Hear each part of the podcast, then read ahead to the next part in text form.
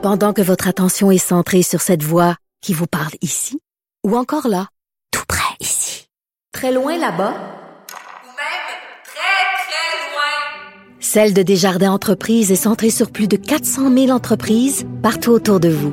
Depuis plus de 120 ans, nos équipes dédiées accompagnent les entrepreneurs d'ici à chaque étape pour qu'ils puissent rester centrés sur ce qui compte, la croissance de leur entreprise.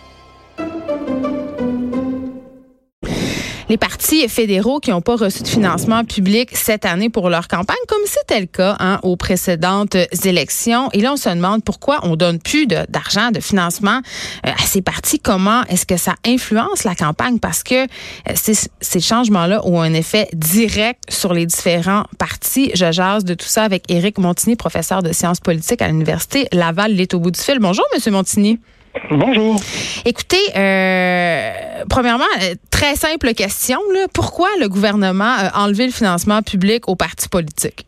Ben, si on se rapporte en arrière, c'est le gouvernement Harper à l'époque qui avait fait cet, engagement-là. Donc, il avait, ça faisait partie de son programme politique de dire ben, les partis politiques sont des organisations qui sont privées, qui n'ont pas été financées par l'État. Hmm. Donc, ce sont des, organisations qui sont financées par les membres, par les militants des partis politiques, d'abord et avant tout. Donc, c'est une position, euh, je dirais, de programme que les conservateurs avaient, avaient mis de l'avant. Mais parce qu'on a vu des dérives là, quand même euh, par rapport au ben, financement des différents partis. Là.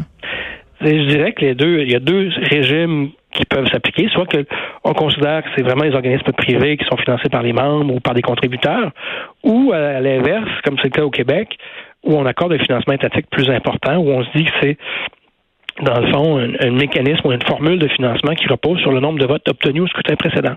Ben, donc, puis ça met, euh, ça donne une chance aux, partis qui ont plus de votes. Donc, tu sais, quand même, il y a des politiciens qui font partie des plus petits partis. Là, je pense entre autres à Daniel Green, qui est chef adjoint du Parti vert du Canada, qui a fait une sortie. Qui, lui, il a dit, écoutez, euh, ces changements-là affectent beaucoup les plus petits partis euh, et n'affectent pas vraiment les partis, le, Parti libéral ou, par exemple, le Parti conservateur. Ben, si on remonte en arrière, là, il faut voir que la réforme, à l'origine, la grosse réforme qui a été faite, c'est sous Jean Chrétien, hmm. où on a aboli le financement des entreprises ou des syndicats qui étaient versés aux partis politiques, un peu comme, comme on a au Québec. Au Québec, les, les entreprises ou les syndicats n'ont pas, le, pas le droit de donner aux partis politiques. Et euh, dans ce sens-là, Jean Chrétien, c'est paradoxal, imitait un peu René Lévesque. Euh, en contrepartie, on a introduit, pour compenser les pertes des partis, du financement étatique, comme il y a au Québec. Euh, ce que les conservateurs ont fait, c'est qu'ils ont euh, conserver l'interdiction des syndicats et des entreprises de donner, mais, ils ont aussi enlevé euh, le crédit qui est à peu près donné 75 par vote, qui était donné annuellement à chacun des partis politiques. Et ça, ben, ça change, ça change effectivement la donne. Et ce qu'on s'aperçoit, c'est que les conservateurs ont une culture de financement populaire qui est déjà bien établie. Donc, sur le plan du financement, même si ces étaient un parti d'opposition, il y avait un financement supérieur en, termes de contribution que ce qu'on a vu même chez les libéraux. Alors les libéraux, comme ils sont au pouvoir, c'est aussi plus facile de, d'amasser des fonds parce que des fonds parce que plus de députés, plus de plus grosses machines euh, électorales. Donc c'est ça, donc ça peut vraiment influencer euh, les élections, le résultat du vote, parce qu'on le sait, plus tu es vu, euh, plus tu as une opération marketing, si on veut, d'envergure autour de ton parti, plus tu as de chances de récolter des votes. Ben, sur le plan, ça, il n'y a pas une corrélation directe entre le ben, nombre de sommes investies. pas une scène, tu sais. Mais ça prend un minimum pour exister. Ça, c'est clair. Si t'as pas, pas suffisamment d'affiches, si t'as pas d'argent pour faire, faire campagne avec un autobus de campagne, ou même avec un avion, dans le, dans le, cas du dans le cas du, campagne fédérale, ben oui, déjà en partant, les médias vont moins te considérer, puis il y a moins, as moins d'outils pour rejoindre les électeurs, effectivement, parce que la grande part du budget de dépenses, c'est en publicité qu'elle est, qu'elle est accordée. OK. Euh, le système, on le sait, euh, s'appuie désormais sur des dons. C'est une bonne idée, ça, selon vous, euh, M. Montigny? Ben, c'est pas.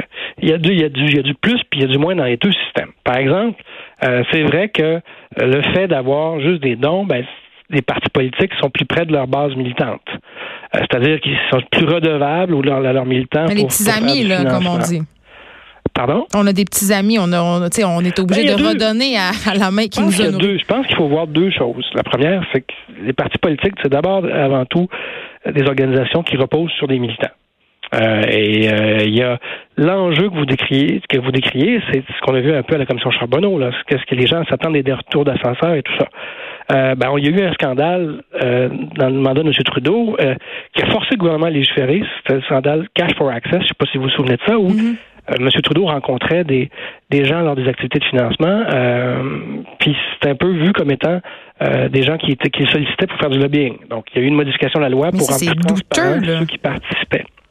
Oui, mais en même temps, donner un parti politique, c'est aussi, je dirais, une contribution à la vie démocratique. En parallèle, au Québec, tout le débat avec ce que vous soulevez, c'est fait, et on a choisi au Québec d'inverser la proportion du financement étatique. C'est-à-dire qu'avant ça, c'était à peu près 70% du financement avant la commission Charbonneau, du financement qui émanait des, euh, des contributions des citoyens, des électeurs. Et maintenant, c'est l'inverse. C'est 80% du financement des partis qui viennent euh, de l'État.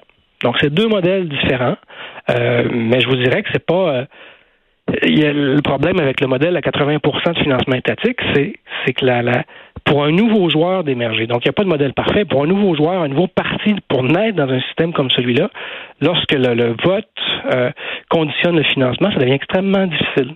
Ben, tu peux pas te battre à armes égales. Il faut que tu aies une figure très charismatique, comme par exemple a été euh, Jack Layton pour le NPD, qui va réussir à tirer son épingle du jeu et à sortir du lot. Mais si on se bat avec les moyens euh, dont on dispose, évidemment, on n'est pas à armes égales. Mais je veux qu'on revienne sur le, le, concept démocratique, justement, parce que oui, le financement étatique, ça nous protège, par exemple, comme des dérives, euh, comme on peut voir aux États-Unis. Là, on le sait, l'influence de certains lobbies aux États-Unis, notamment sous Trump, est absolument incroyable. Je pense entre autres au lobby des armes à feu. ici, ça peut pas se produire, là. non, pas du tout. Même, même au fédéral, ça peut pas se produire parce que les contributions des, euh, des intervenants autres qu'un électeur sont interdites. Euh, là où il y a une, marge pour l'intervention des tiers, on le voit sur les affiches en ville. Euh, par exemple, la FTQ a mis des affiches, fait une campagne d'affichage. C'est qu'on reconnaît dans la loi canadienne l'intervention de tiers avec un plafond de dépenses. Et ces tiers-là ont un agenda la plupart du temps. Ça, il faut ah, pas. c'est clair. Donc, il y a une littérature très abondante, ce qu'on appelle le electioneering, c'est-à-dire d'intervenir en campagne électorale pour favoriser le choix des électeurs. C'est une, mm. forme de lobbying, si on veut, en amont. C'est-à-dire qu'on va on va tenter d'influencer le vote pour après avoir des gens qui sont plus en phase avec ce qu'on propose comme, comme intérêt. OK. Euh, à la lueur de ce qu'on sait, là, euh, de la façon dont les choses fonctionnent en ce moment, Éric Montigny, est-ce que est-ce qu'on est OK ou il y aurait d'autres modèles de financement qui seraient plus fair, plus égalitaires, plus euh, safe pour notre démocratie? Ben moi, je n'ai pas à choisir entre ce qui est. J'analyse les différents systèmes. Donc, ce que dans chaque, il n'y a pas de système parfait, ça c'est clair. Hmm. Mais si on se compare nous avec ce qui se fait, ce qui se fait au sud de la frontière, où il n'y a pas de limite d'intervention des tiers, où il n'y a pas d'encadrement non plus réel sur le financement des partis, on est quand même bien servi au Canada avec les deux modèles, que ce soit à Ottawa comme à Québec. Bon. Maintenant, l'objectif, c'est quoi? L'objectif, est-ce que c'est de permettre aux petits partis ou plus petits partis d'être capables de se faire entendre? Ben, dans ce contexte-là, la loi québécoise euh, pour tout nouveau parti émergent, ben, là aussi, il y a des freins. Parce que ça devient difficile de fonder un nouveau parti quand les partis en place ont déjà euh, une bonne part du financement. Donc on pourrait les, les, subventionner. on pourrait. Ben, ça devient, ça devient un enjeu euh, de philosophie. Est-ce qu'on pense Je pense que ça devient un enjeu démocratique. Rendu là, quand, quand un plus petit parti n'a pas euh, voix sur la place publique à cause de ses petits moyens, je pense qu'on pourrait donner un petit coup de pouce. Mais ça, justement, peut-être que c'est plus de la philosophie que de la démocratie. Merci, Montigny. Merci beaucoup de nous avoir parlé. Éric Montigny, vous êtes professeur de sciences politiques à l'Université Laval. On s'arrête un instant, Baptiste Et là, après la pause, on se parle de nouvelles réjouissantes concernant l'environnement. De 13 à 15, les effrontés. Cube